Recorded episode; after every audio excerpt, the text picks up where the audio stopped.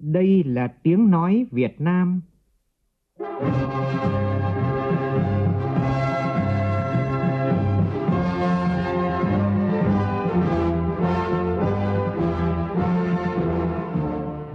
Việt Nam. Là tiếng nói Việt Nam phát thanh từ Hà Nội, thủ đô nước Cộng hòa xã hội chủ nghĩa Việt Nam.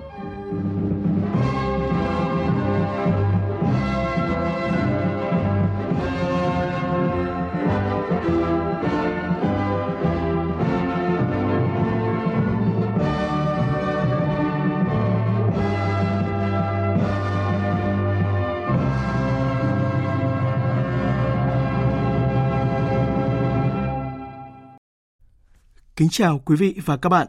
Mời quý vị và các bạn nghe chương trình Thời sự sáng của Đài Tiếng nói Việt Nam. Hôm nay thứ ba ngày mười lăm tháng mười một năm hai nghìn không trăm hai mươi hai, tức ngày hai mươi hai tháng mười năm Nhâm Dần. Chương trình có những nội dung đáng chú ý sau.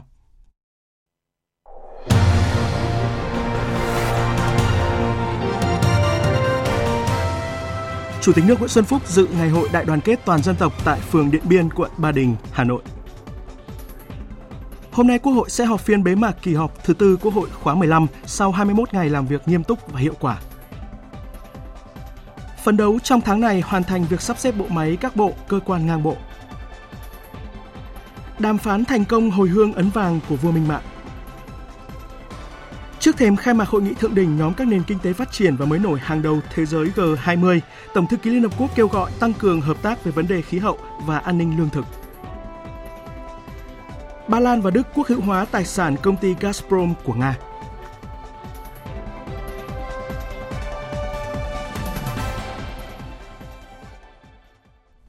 Bây giờ là nội dung chi tiết. Nhân dịp kỷ niệm chín mươi hai năm ngày truyền thống Mặt trận Tổ quốc Việt Nam mười tám tháng mười một, và tối qua, Chủ tịch nước Nguyễn Xuân Phúc đã tới chung vui với bà con nhân dân phường Điện Biên, quận Ba Đình, Hà Nội trong ngày hội đại đoàn kết toàn dân tộc. Tin của phóng viên Việt Cường. Năm hai nghìn không trăm hai mươi hai, phường Điện Biên được lựa chọn xây dựng phường điểm về kỷ cương văn minh đô thị. Đến nay, toàn phường có tỷ lệ gia đình văn hóa đạt chín mươi tám phần trăm, tám trên tám tổ dân phố đạt tổ dân phố văn hóa. Đánh giá cao, cấp ủy chính quyền và hệ thống chính trị phường Điện Biên luôn có nhiều sáng tạo, năng động và hiệu quả, phát huy sức mạnh khối đại đoàn kết toàn dân với nhiều hình thức, phong phú, đa dạng, thiết thực và hiệu quả. Chủ tịch nước mong muốn tiếp tục thực hiện cuộc vận động, học tập và làm theo tư tưởng, đạo đức phong cách Hồ Chí Minh. Toàn dân đoàn kết xây dựng nông thôn mới, đô thị văn minh và xây dựng người Hà Nội văn minh thanh lịch. Tôi đề nghị các đồng chí cấp ủy chính quyền, đoàn thể cần chủ động nắm tình hình, nắm bắt dư luận, tâm tư nguyện của nhân dân, nhất là vấn đề liên quan đến quyền lợi ích chính đáng, hợp pháp của nhân dân để có ý kiến đề xuất kiến nghị cấp ủy chính quyền phối hợp giải quyết. Một vấn đề nữa là chăm lo xây dựng gia đình bình đẳng tiến bộ, xây dựng phúc gia đình chính là một cái việc mà chúng ta cần phải quan tâm hơn trong các cái hoạt động về cái đó thiết thực. Từ đó mình từng gia đình tích cực giáo dục người thân và con em trong gia đình không vi phạm những cái luật pháp và phòng ngừa các loại tội phạm tệ nạn xã hội. Nhân dịp này, Chủ tịch nước Nguyễn Xuân Phúc đã tặng quà cho các gia đình có hoàn cảnh khó khăn, vươn lên trong cuộc sống và các gia đình văn hóa tiêu biểu trên địa bàn phường Điện Biên. Gặp mặt đại biểu Quốc hội là người dân tộc thiểu số, chức sắc tôn giáo, nhà giáo nhân ngày hội đại đoàn kết toàn dân tộc mười tám tháng mười một và ngày nhà giáo Việt Nam hai mươi tháng mười một vào chiều tối qua. Chủ tịch Quốc hội Vương Đình Huệ đề nghị các đại biểu tích cực tham gia vào việc xây dựng, giám sát việc thực hiện chính sách pháp luật về công tác dân tộc, tôn giáo, phát triển giáo dục đào tạo, khoa học công nghệ nhằm xây dựng vùng dân tộc thiểu số và miền núi phát triển nhanh về kinh tế, văn hóa, vững về an ninh và quốc phòng. Các vị đại biểu Quốc hội cần bám sát chương trình hành động, giữ đúng lời hứa của mình trước cử tri và nhân dân, không ngừng nâng cao trình độ và năng lực mọi mặt, thường xuyên gần gũi, lắng nghe, nắm bắt tâm tư nguyện vọng của cử tri, bám sát thực tiễn để truyền tải vào chương trình nghị sự của Quốc hội, để Quốc hội ta hoạt động ngày càng có chất lượng cao hơn, dân chủ hơn, sáng tạo, quyết liệt và thiết thực hơn nữa, góp phần thực hiện thắng lợi nghị quyết Đại hội Đảng toàn quốc lần thứ mười ba. Theo chương trình, hôm nay Quốc hội sẽ họp phiên bế mạc kỳ họp thứ tư Quốc hội khóa mười lăm sau hai mươi mốt ngày làm việc nghiêm túc và hiệu quả. Phóng viên Nguyên Nhung đưa tin. Buổi sáng, Quốc hội nghe trình bày báo cáo giải trình, tiếp thu chỉnh lý dự thảo nghị quyết ban hành nội quy kỳ họp Quốc hội sửa đổi, báo cáo giải trình tiếp thu chỉnh lý dự thảo nghị quyết về thí điểm một số cơ chế chính sách đặc thù phát triển thành phố Buôn Ma Thuột, tỉnh Đắk Lắk và biểu quyết thông qua các nghị quyết này. Quốc hội thảo luận ở hội trường về dự án luật đấu thầu sửa đổi. Buổi chiều, Quốc hội nghe trình bày báo cáo giải trình tiếp thu chỉnh lý dự thảo luật phòng chống rửa tiền sửa đổi, báo cáo giải trình tiếp thu chỉnh lý dự thảo nghị quyết về thí điểm đấu giá biển số xe ô tô, báo cáo giải trình tiếp thu chỉnh lý dự thảo nghị quyết đẩy mạnh việc thực hiện chính sách pháp luật về thực hành tiết kiệm, chống lãng phí và biểu quyết thông qua các nghị quyết này. Từ mười lăm giờ chiều nay, Quốc hội sẽ họp phiên bế mạc với các nội dung nghe báo cáo giải trình, tiếp thu chỉnh lý và dự thảo nghị quyết về hoạt động chất vấn tại kỳ họp thứ tư Quốc hội khóa mười lăm, báo cáo giải trình, tiếp thu chỉnh lý và dự thảo nghị quyết kỳ họp thứ tư Quốc hội khóa mười lăm và biểu quyết thông qua hai nghị quyết này. Chủ tịch Quốc hội Vương Đình Huệ sẽ phát biểu bế mạc kỳ họp thứ tư Quốc hội khóa mười lăm. Phiên bế mạc sẽ được tường thuật trực tiếp trên kênh Thời sự vê o vê một. Mời quý vị và các bạn đón nghe. Lễ kỷ niệm bốn mươi năm Ngày Nhà giáo Việt Nam hai mươi tháng mười một và tuyên dương các nhà giáo tiêu biểu của thủ đô Hà Nội vừa diễn ra vào tối qua. Tới dự có Ủy viên Bộ Chính trị, Bí thư Thành ủy Hà Nội Đinh Tiến Dũng cùng gần một nghìn cán bộ giáo viên trên địa bàn. Bí thư Thành ủy Hà Nội Đinh Tiến Dũng và Phó trưởng Ban Thường trực Dân vận Trung ương Phạm Tất Thắng đã trao huân chương lao động hạng nhất cho Phòng Giáo dục và Đào tạo quận Long Biên, trao huân chương lao động hạng nhì cho Phòng Giáo dục và Đào tạo quận Hoàng Mai, Trường Trung học Phổ thông Phan Huy Chú Đống Đa và Trường Trung học Phổ thông Việt Đức, trao huân chương lao động hạng ba cho Phòng Giáo dục và Đào tạo quận Hai Bà Trưng và bà Đoàn Thị Kiều Anh, Chánh Thanh tra Sở Giáo dục và Đào tạo Hà Nội. Thưa quý vị, thưa các bạn, đối với học sinh ở thành thị thì việc học tiếng Anh không còn xa lạ. Vậy nhưng ở miền núi, vùng sâu vùng xa hay là vùng dân tộc thiểu số thì đó lại là câu chuyện chẳng dễ dàng, đặc biệt từ khi môn học này trở thành bắt buộc với học sinh lớp ba. Rất nhiều gian nan áp lực đè nặng lên đội ngũ ít ỏi những thầy cô dạy ngoại ngữ nơi vùng cao, trong bối cảnh bài toán thiếu giáo viên tiếng Anh vẫn chưa có lời giải. Mời quý vị và các bạn cùng cảm nhận rõ hơn nỗ lực vượt khó của thầy trò vùng cao tỉnh Sơn La qua phóng sự của phóng viên Lê Hạnh, thường trú khu vực Tây Bắc.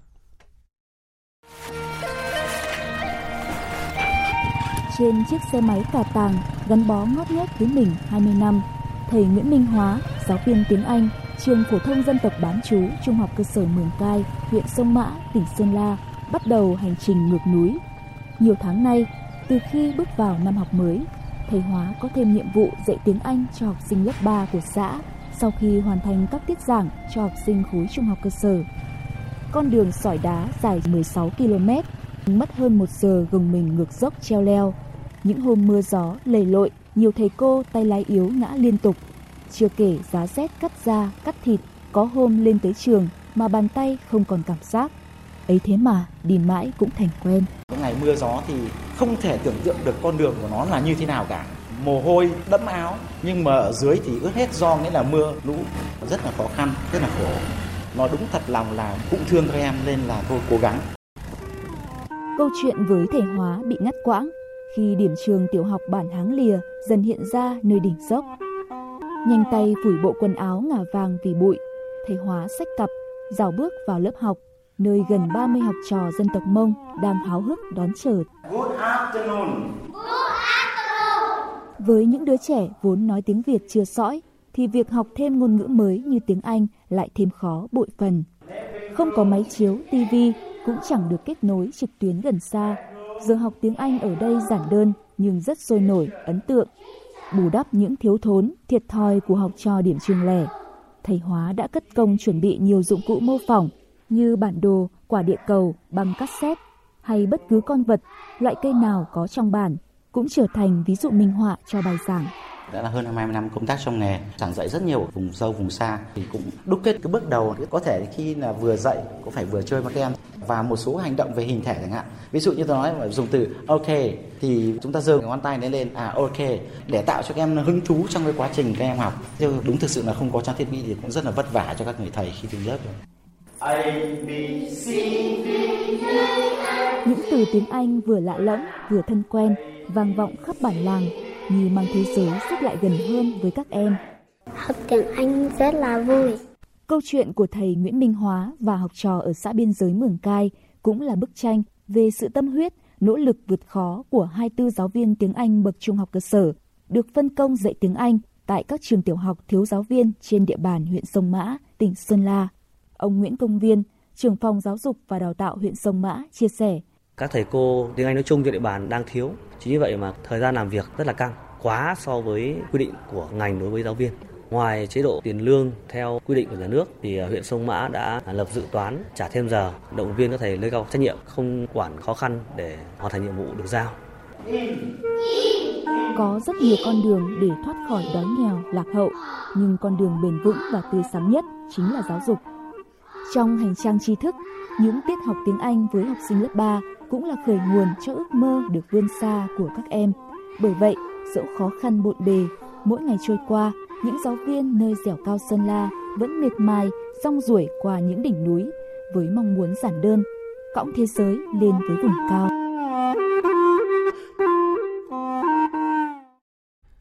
Chương trình Thời sự sáng sẽ được tiếp tục với những tin đáng chú ý khác. Phấn đấu trong tháng mười một này hoàn thành việc sắp xếp tổ chức bộ máy bên trong các bộ, cơ quan ngang bộ, cơ quan thuộc chính phủ, bảo đảm tinh gọn, hiệu lực, hiệu quả. Đây là nội dung thông báo truyền đạt kết luận của Ban Chỉ đạo Cải cách Hành chính của Chính phủ tại phiên họp thứ hai mới đây. Tiếp tục nghiên cứu thí điểm chuyển giao một số nhiệm vụ và dịch vụ hành chính công mà nhà nước không nhất thiết phải thực hiện cho doanh nghiệp, các tổ chức xã hội đảm nhiệm. Đẩy mạnh cải cách công vụ, công chức, tiếp tục thực hiện tinh giản biên chế gắn với sắp xếp tổ chức bộ máy cơ cấu, loại đội ngũ cán bộ, công chức, viên chức theo vị trí việc làm, bảo đảm đạt tỷ lệ tinh giản ít nhất năm phần trăm biên chế cán bộ, công chức và ít nhất mười phần trăm biên chế viên chức hưởng lương từ ngân sách nhà nước trong giai đoạn hai nghìn không trăm hai mươi mốt đến hai nghìn không trăm hai mươi sáu. Hoàn thiện cơ chế chính sách phát hiện, thu hút và trọng dụng nhân tài cho nền công vụ, đẩy nhanh tiến độ thực hiện và giải ngân kế hoạch vốn đầu tư công, chương trình phục hồi và phát triển kinh tế xã hội, ba chương trình mục tiêu quốc gia, tổ chức triển khai có hiệu quả thực hiện cơ chế tự chủ tài chính tại cơ quan hành chính và các đơn vị sự nghiệp công lập. Liên quan đến vấn đề tự chủ bệnh viện, Bệnh viện Bạch Mai và Bệnh viện Ca nếu muốn chuyển từ tự chủ toàn diện sang tự chủ ở mức hai, tức là chỉ tự chủ chi thường xuyên, thì phải sửa Nghị định sáu mươi của Chính phủ.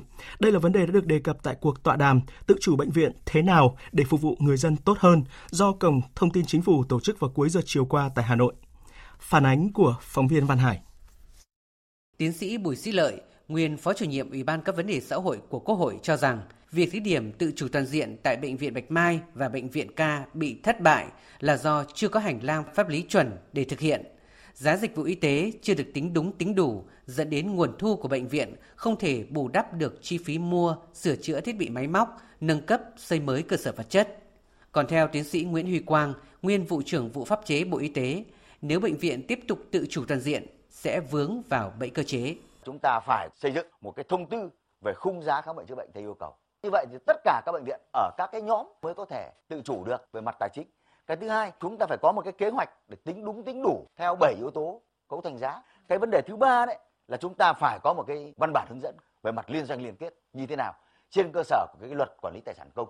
Và có như vậy thì người ta mới rõ ràng đặt máy liên doanh liên kết như thế nào. Nếu như chúng ta làm được thì chúng ta không phải đây là một cái bãi mìn về mặt thể chế.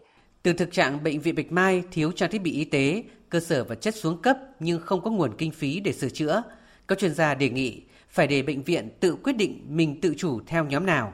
Nhưng dù bệnh viện tự chủ ở mức nào thì nhà nước vẫn phải có một khoản chi đầu tư.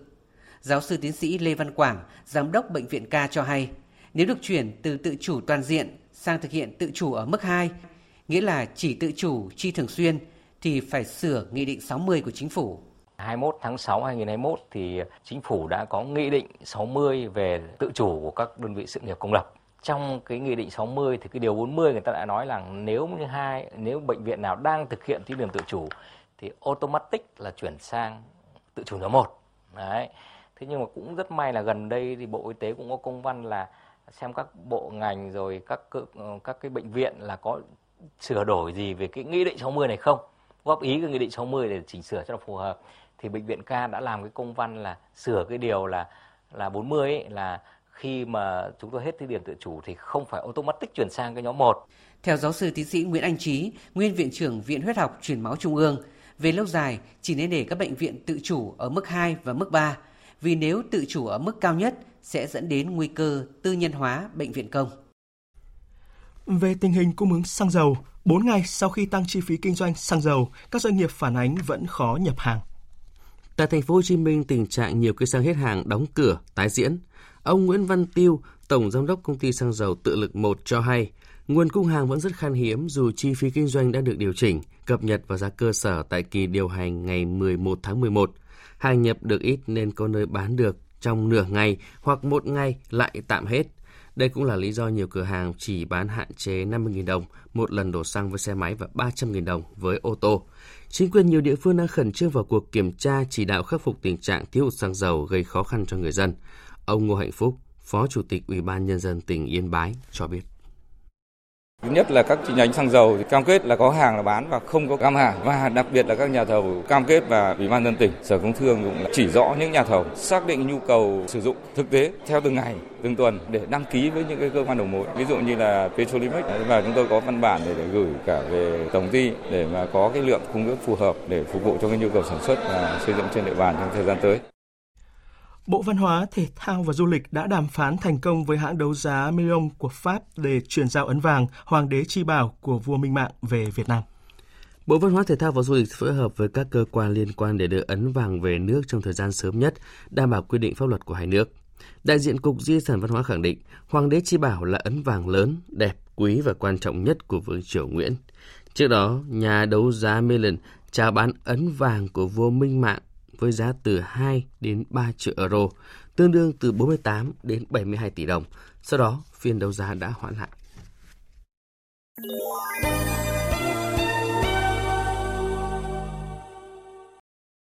Chuyển sang phần tin thế giới. Lãnh đạo hai mươi nền kinh tế phát triển và hàng đầu thế giới nhóm G hai mươi sẽ nhóm họp tại Bali, Indonesia trong hai ngày hôm nay và ngày mai. Sự kiện được đánh giá là một phép thử vai trò của các nước lớn có thể cùng nhau giải quyết những thách thức trong bối cảnh chủ nghĩa bảo hộ và cạnh tranh địa chính trị gia tăng. Phản ánh của phóng viên Phạm Hà, thường trú tại Indonesia. Thúc đẩy các trọng tâm kinh tế hậu đại dịch bao gồm ưu tiên trong lĩnh vực y tế, chuyển đổi kỹ thuật số và chuyển đổi năng lượng.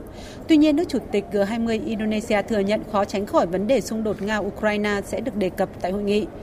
Một trong những lý do khiến cuộc xung đột Ukraine phủ bóng hội nghị do tác động lớn đến an ninh lương thực và năng lượng toàn cầu.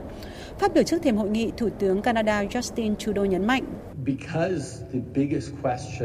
Tôi nghĩ câu hỏi lớn nhất mà thế giới đang đối mặt hiện nay đó là nền kinh tế đang bị tác động bởi cuộc xung đột Nga-Ukraine, kéo theo cuộc khủng hoảng năng lượng, lạm phát, lương thực. Do đó, điều quan trọng là G hai mươi cần phải hợp tác cùng nhau để giải quyết các mối đe dọa đối với nền kinh tế toàn cầu. Đã có nhiều tiếng nói cho rằng hội nghị thượng đỉnh G hai mươi sẽ khó đạt được một thông cáo cuối cùng tại hội nghị vì các nước vẫn đang tranh cãi về nhiều điểm. Thay vào đó có thể là một tuyên bố của các nhà lãnh đạo sau cuộc họp. Không có cơ hội nào để tránh thảo luận vấn đề tác động của cuộc xung đột Ukraine, nhưng giảm căng thẳng tại hội nghị là điều có thể tránh được.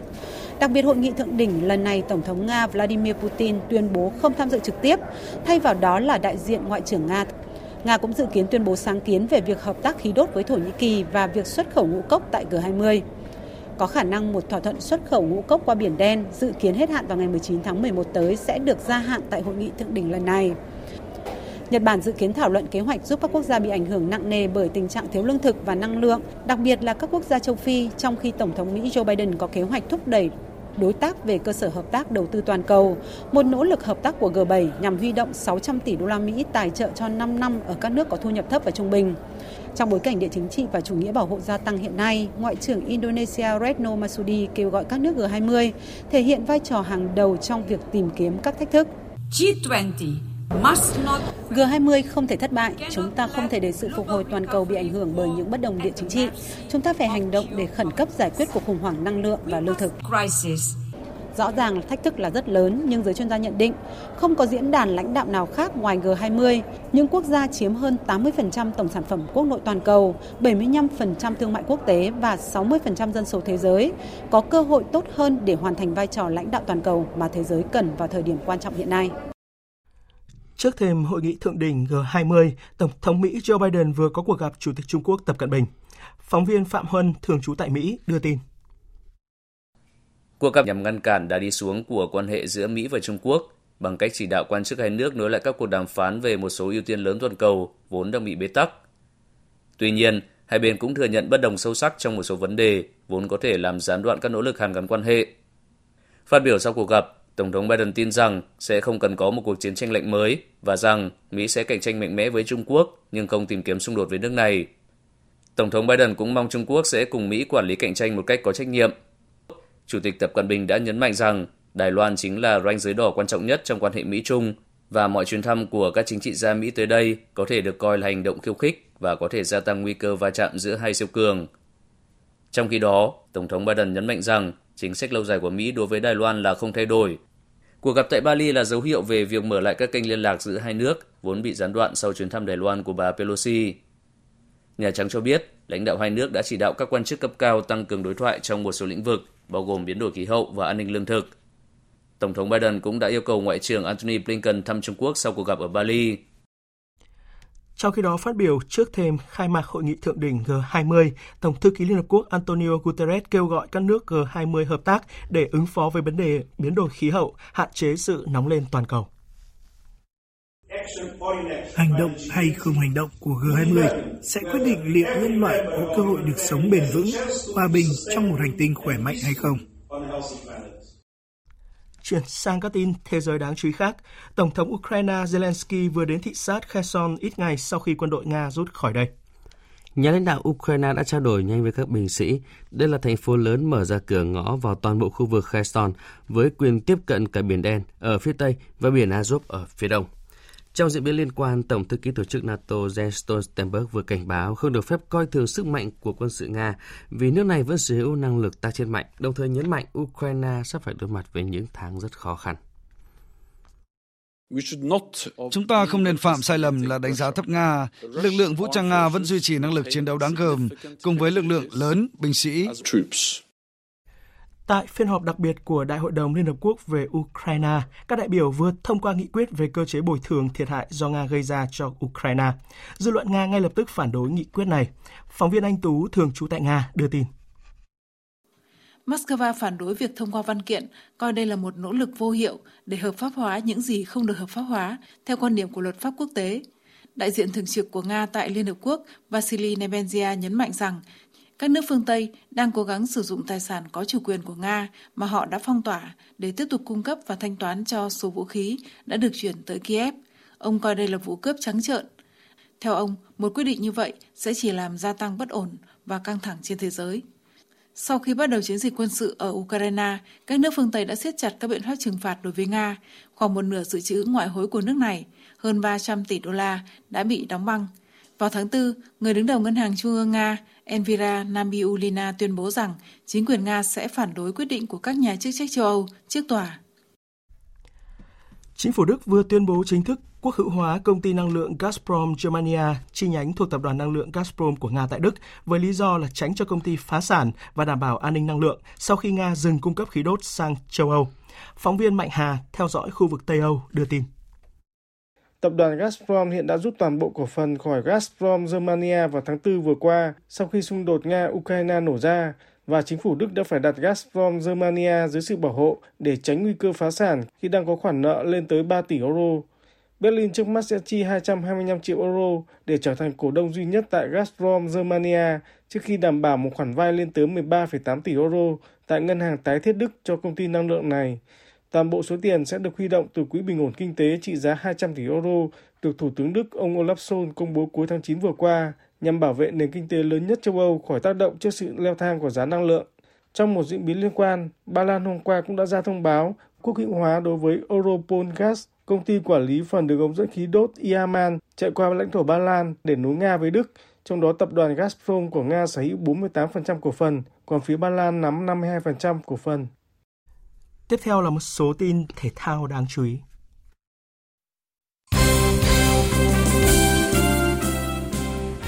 Ban lãnh đạo câu lạc bộ Manchester United đã nắm được thông tin về cuộc phỏng vấn gây xôn xao dư luận của Cristiano Ronaldo và sẽ sớm đưa ra phản hồi.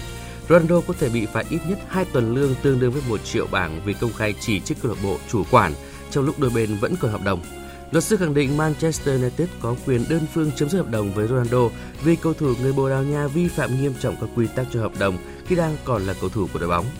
Động thái vừa qua của Ronaldo được xem như là dấu chấm hết cho sự nghiệp tại Quỷ Đỏ thành Manchester khi công khai chỉ trích từ ban lãnh đạo, huấn luyện viên cho đến đồng đội tại câu lạc bộ này. Argila sẽ là trái bóng chính thức của vòng chung kết giải bóng đá vô địch thế giới World Cup hai không hai hai. Đây cũng là trái bóng đặc biệt nhất lịch sử giải đấu này. Trong tiếng Ả Rập, Argila có nghĩa là cuộc hành trình. Trái bóng có màu sắc trắng ngọc trai và những đường nét trang trí rất sặc sỡ, giống với màu sắc lá cờ của nước chủ nhà Qatar và màu áo trắng truyền thống của người Ả Rập. Argila là trái bóng World Cup đầu tiên được sản xuất bằng mực và kèo gốc nước thân thiện với môi trường. Argila là trái bóng thứ mười bốn liên tiếp mà hãng Adidas sáng tạo riêng cho các kỳ World Cup. Trái bóng này được bán với giá hơn bốn triệu đồng. World Cup hai không hai hai sẽ chính thức khai mạc vào ngày hai mươi tháng mười một tới và kết thúc vào ngày mười tám tháng mười hai.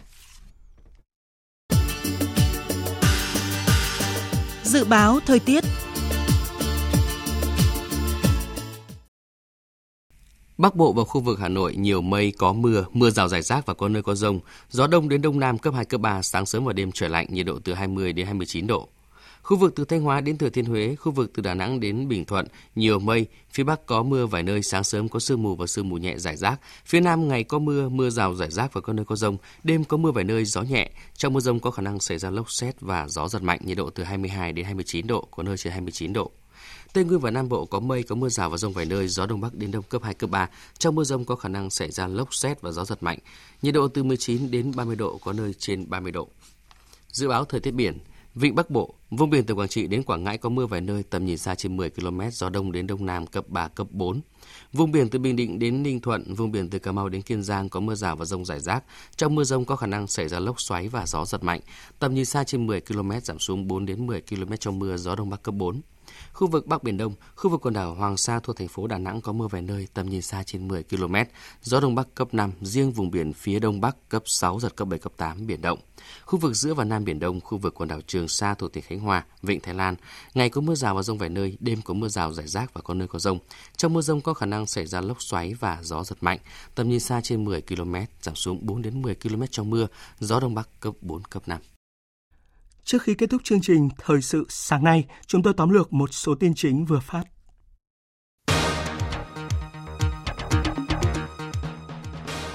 Sau hai mươi mốt ngày làm việc nghiêm túc và hiệu quả, theo chương trình, hôm nay Quốc hội sẽ họp phiên bế mạc kỳ họp thứ tư Quốc hội khóa mười lăm.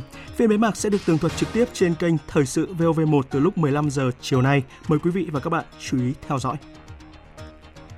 Ban chỉ đạo cải cách hành chính của Chính phủ đề nghị trong tháng này hoàn thành việc sắp xếp tổ chức bộ máy bên trong các bộ, cơ quan ngang bộ, cơ quan thuộc Chính phủ, bảo đảm tinh gọn, hiệu lực, hiệu quả.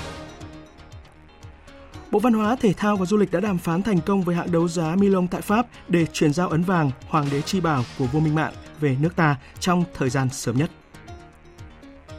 Lãnh đạo hai mươi nền kinh tế phát triển và hàng đầu thế giới nhóm G hai mươi sẽ nhóm họp tại Bali, Indonesia trong hai ngày, hôm nay và ngày mai. Sự kiện được xem là phép thử vai trò của các nước lớn có thể cùng nhau giải quyết những thách thức trong bối cảnh chủ nghĩa bảo hộ và cạnh tranh địa chính trị gia tăng. Tổng thư ký Liên Hợp Quốc đã kêu gọi các thành viên G hai mươi hợp tác làm chậm lại quá trình ấm lên toàn cầu.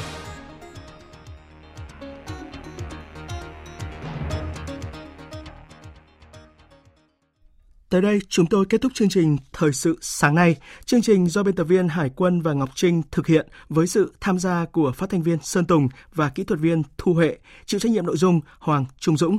Cảm ơn quý vị và các bạn đã quan tâm theo dõi.